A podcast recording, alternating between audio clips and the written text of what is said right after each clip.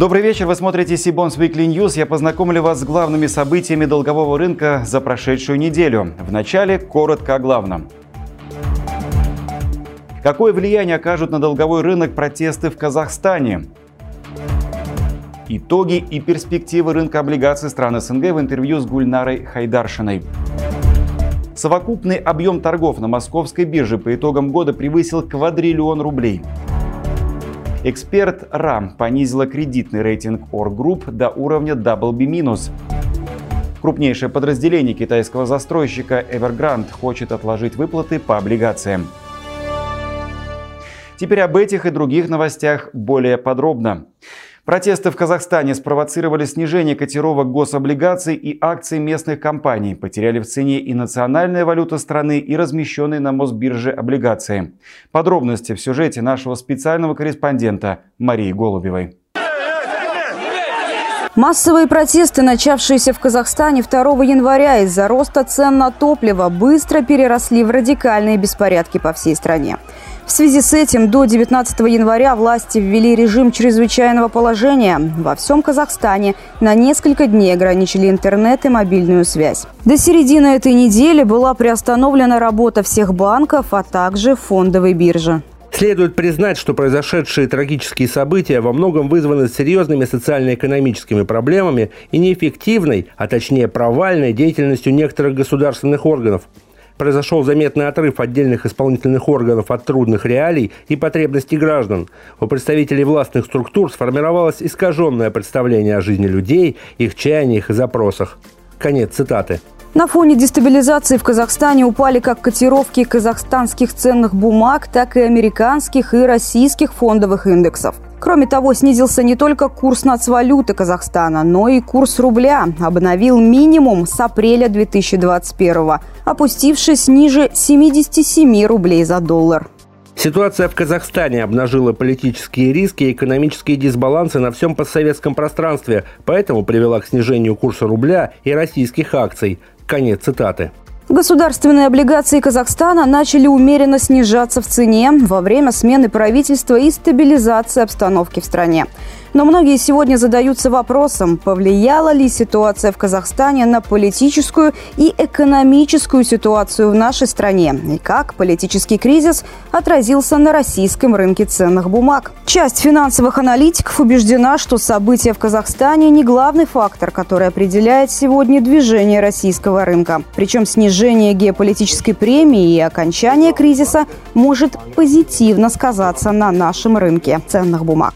А, главным фактором, а, который повлиял на динамику доходности УФЗ вот в первые торговые дни, а, стал рост доходности облигаций на глобальном рынке, также ожидания по повышению ставки ФРС в этом году и ожидания по повышению ключевой ставки Банка в России в этом году. А если посмотреть на доходность гособлигаций США десятилетних, то они выросли в доходности сразу на довольно существенную величину 25 базисных пунктов. А, гособлигации Германии, Великобритании, Австралии также вырастут доходности. А на этом фоне а, локальные и евробанды развивающих стран также показали рост доходности. Поэтому вот э, то, что мы видели на рынке а, рост доходности примерно 25 базисных пунктов в десятилетках во время торгов в понедельник вторник на этой неделе, он отражает общую глобальную конъюнктуру. И здесь э, геополитические риски, связанные с Россией, с Казахстаном, влияет в меньше, повлияли в меньшей степени. Если ситуация в Казахстане будет развиваться по тому сценарию, как сейчас э, складываются тренды, то есть постепенно урегулируется кризис, то снижение географической премии оно будет позитивно для российских бумаг. Э, в то же время а, ожидание того, что ЦБ все-таки продолжит цикл повышения ставки, а по нашим прогнозам это уровень это 9-9,5 в этом году, то вот эти ожидания не продолжат оказывать давление на рынок УФЗ, и мы ждем, что доходность ОФЗ будет расти следом за ключевой ставкой. Мария Голбева специально для Сибонс Уикли. События в Казахстане ознаменовали непростое начало года, а ведь и прошедший 2021 для мирового долгового рынка едва ли был успешным. Некоторые аналитики полагают, что после подведения итогов результат может быть худшим за последние 22 года. Как указывает Financial Times, агрегированный индекс долговых бумаг Barclays, в который входят выпуски государственных и корпоративных облигаций разных стран, с начала 2021 года показывает отрицательную доходность. Стал ли исключением долгового долговой рынок постсоветского пространства. Об этом мы сегодня в нашей студии поговорим с Гульнарой Хайдаршиной, главным экономистом по странам СНГ «Газпромбанка». Гульнара, добрый вечер. Здравствуйте, Кирилл. А, расскажите, пожалуйста, что происходило на долговом рынке стран СНГ и какие события стали самыми знаковыми и запоминающимися? Ну, действительно, этот прошедший год был достаточно интересным для рынка стран СНГ. И мы видели движение в разные стороны а, из-за того, что события были достаточно насыщенные. Но после различных движений в ту или иную сторону рынок стран СНГ пришел в новое равновесие, и э, доходности примерно вернулись э, к началу. Но некоторые страны нашли для себя новое равновесие. Это прежде всего Узбекистан и Белоруссия. То есть э, кривая доходности Узбекистана сместилась вверх где-то на 110 базисных пунктов, а Беларуси на 400. И это связано прежде всего с внешними факторами, которые действовали вообще на весь глобальный, как вы сказали, долговой рынок в прошлом году. И э, доходности Узбекистана сдвинулись вверх, потому что инвесторы опасались э, ужесточения политики американского центробанка, и это привело к оттоку средств в целом из развивающихся рынков. Что касается Белоруссии, э, на нее тоже действовали внешние факторы. Но э, это прежде всего было связано с геополитическими факторами. Но э, я могу сказать, что Беларусь мы сейчас рассматриваем как недооцененного эмитента на долговом рынке, э, потому что экономика восстанавливается, экспорт восстанавливается, и то, на каких уровнях торгуются доходности, они, в принципе, имеют потенциал для дальнейшего восстановления. Ну и что касается вот событий, которые были самыми интересными в прошлом году, я хотела бы отметить прежде всего это ситуация в Нагорном Карабахе, как она развивалась. Мы все следили а, за ней, и как аналитики, и как люди. А, кроме того, мы видели, что вокруг Таджикистана разворачиваются события в связи с приграничным страной с Афганистаном. А, также следили за ситуацией в Беларуси. Ну, ну и э, таким достаточно спокойным событием в прошлом году это были президентские выборы в Узбекистане, после которых мы имеем уверенность в том, что вот этот курс активных реформ, э, который был начат еще в 2018 году, он будет продолжен. А, Гульнара, скажите, а какие факторы в наступившем году смогут влиять на еврооблигации стран СНГ? Ну, это все так же будут, скорее всего, внешние факторы. И к этим факторам мы прежде всего относим нормализацию монетарной политики ФРС США, которая заставила на всех понервничать и в прошедшем году потому что ФРС а, сначала рассматривала инфляцию как временное явление, и сейчас вот на декабрьском заседании а, глава ФРС сообщил, что, скорее всего, инфляция не временная, и что эта ситуация требует какого-то решения, действий со стороны американского центробанка. И после этого рынок а, стал ожидать от трех повышений ставки в следующем году. А это означает, что активы развитых рынков могут быть более привлекательны по сравнению с развивающимися которыми относятся и страны СНГ. И, соответственно, это может э, привести к некоторому оттоку а, средств из облигаций стран СНГ. А кроме того, это, вот, э, конечно же, аппетит к риску стран э, с развивающимися рынками, которые включают в себя не только политику ФРС США, но какие-то а, политические факторы, то есть а, геополитические факторы, скорее всего, продолжат а, свое влияние. Кроме того, одним из новых направлений в инвестировании является инвестиции в устойчивое развитие. И чем больше, скажем так, стран внедряют принцип устойчивого развития, так называемые стандарты ESG, тем более привлекательными будут эти активы. И поэтому в следующем году, конечно, на эти факторы нужно также будет обращать больше внимания. Ну и Конечно же, это включение в какие-то индексы развивающихся рынков, вот как э, вы в начале этой программы упоминали. Mm-hmm. Тут интересно смотреть, какие страны потенциально могут а, быть включены в такие индексы. То есть, к примеру, вот такой страной является Узбекистан. Они достаточно новый эмитент на рынке и достаточно активный. То есть перспектива для включения такого индекса, она есть, и это также может, э, скажем, повлиять. А как вы считаете, облигации каких стран СНГ в наступившем году будут пользоваться большим спросом у инвесторов и почему? Э, как я уже говорила, внешние факторы будут оказывать влияние на э, долговой рынок стран СНГ в наступившем году. И э, поэтому какие-то инвестиционные идеи будет затруднительно строить на основе внешних факторов, и поэтому я бы, конечно, рекомендовала сконцентрироваться на каких-то внутренних историях роста, то есть искать истории роста именно внутри стран СНГ. И к таким историям, как вот уже вы, наверное, догадались из моих ответов на предыдущие вопросы, Узбекистан. является Узбекистан да, и Азербайджан. То есть вот на Узбекистан мы смотрим как на одного из самых перспективных эмитентов, потому что из постсоветской закрытой страны Узбекистан превратился, сейчас вот мы видим, как он превратился превращается в региональный экономический и финансовый центр.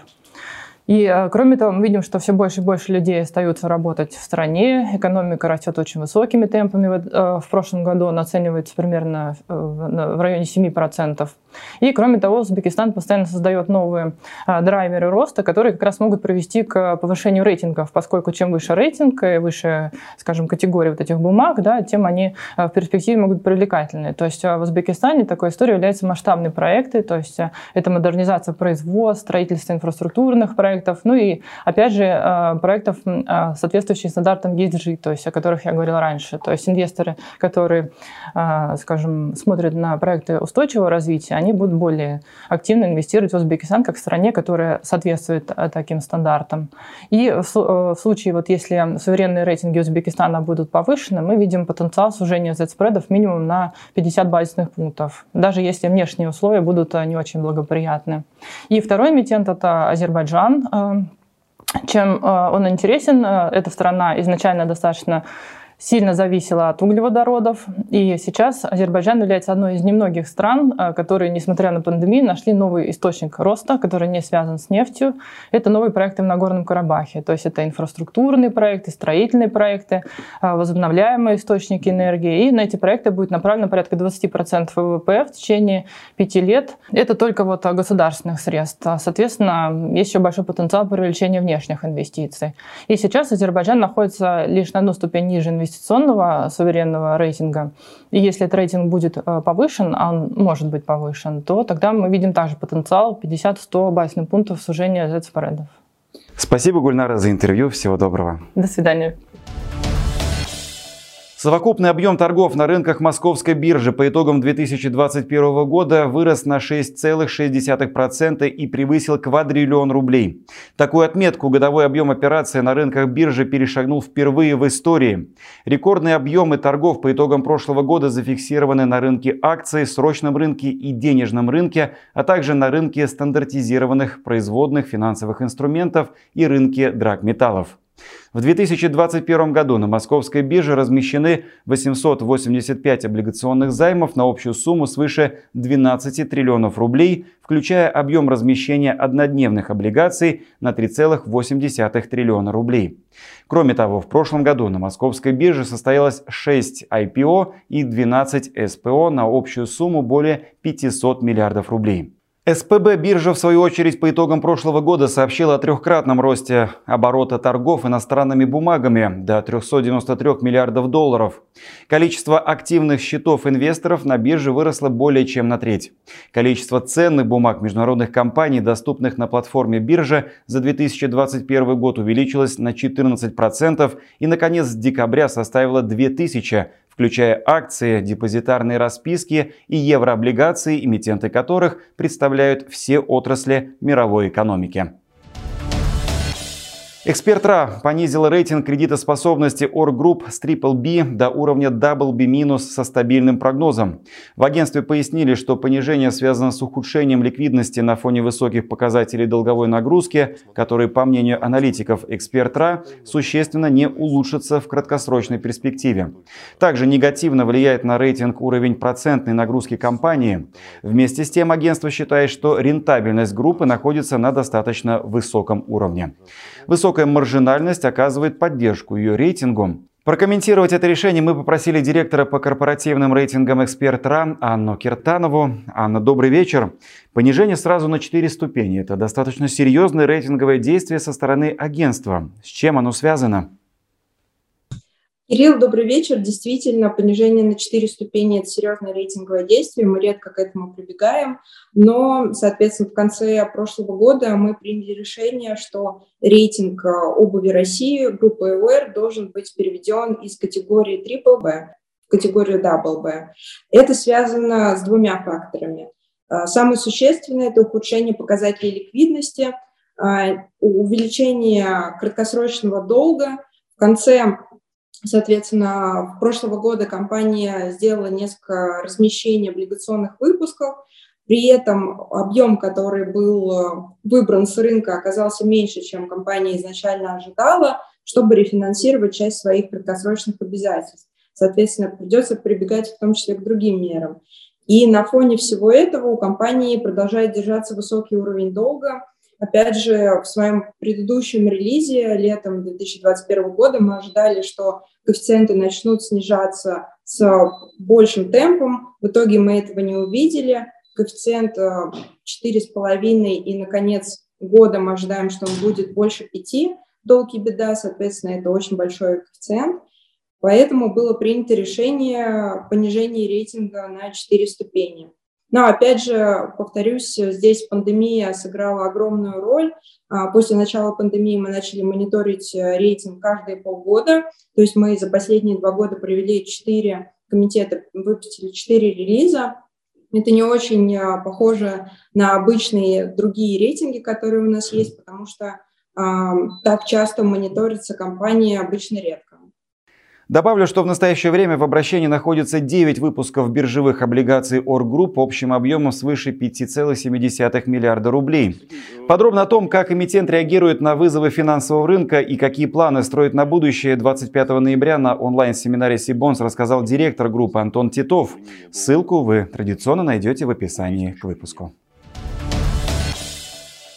Крупнейшее подразделение китайского застройщика Evergrande Group Hengda Real Estate Group проведет встречу с рядом держателей облигаций. Цель встречи – получить разрешение на отсрочку выплат по номинированным в юанях бумагам стоимостью более 4,5 миллиардов юаней. Это свыше 708 миллионов в долларовом эквиваленте.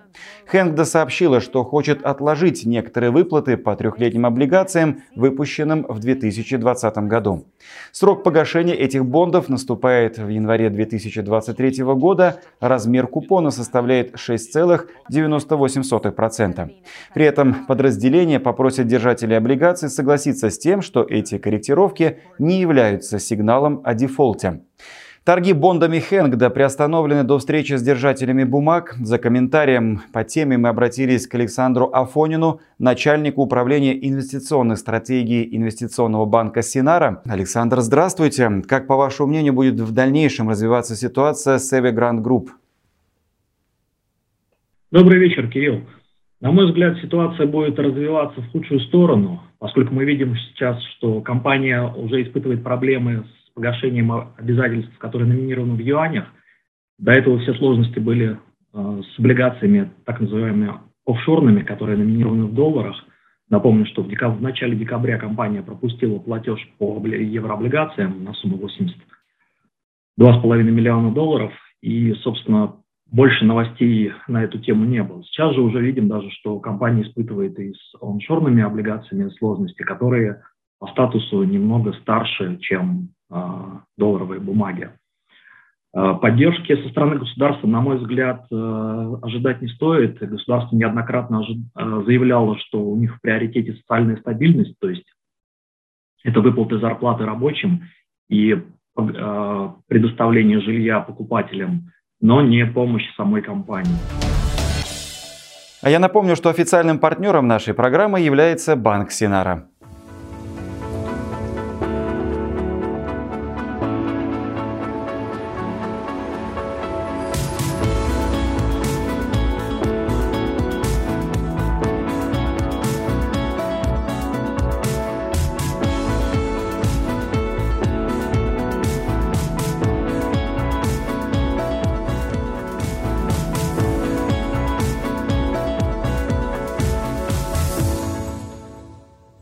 Чтобы не пропустить новые выпуски Сибонс Weekly и другие важные анонсы, не забудьте подписаться на наш канал, а также на телеграм-канал Сибонс и наши страницы в Фейсбуке и Инстаграме.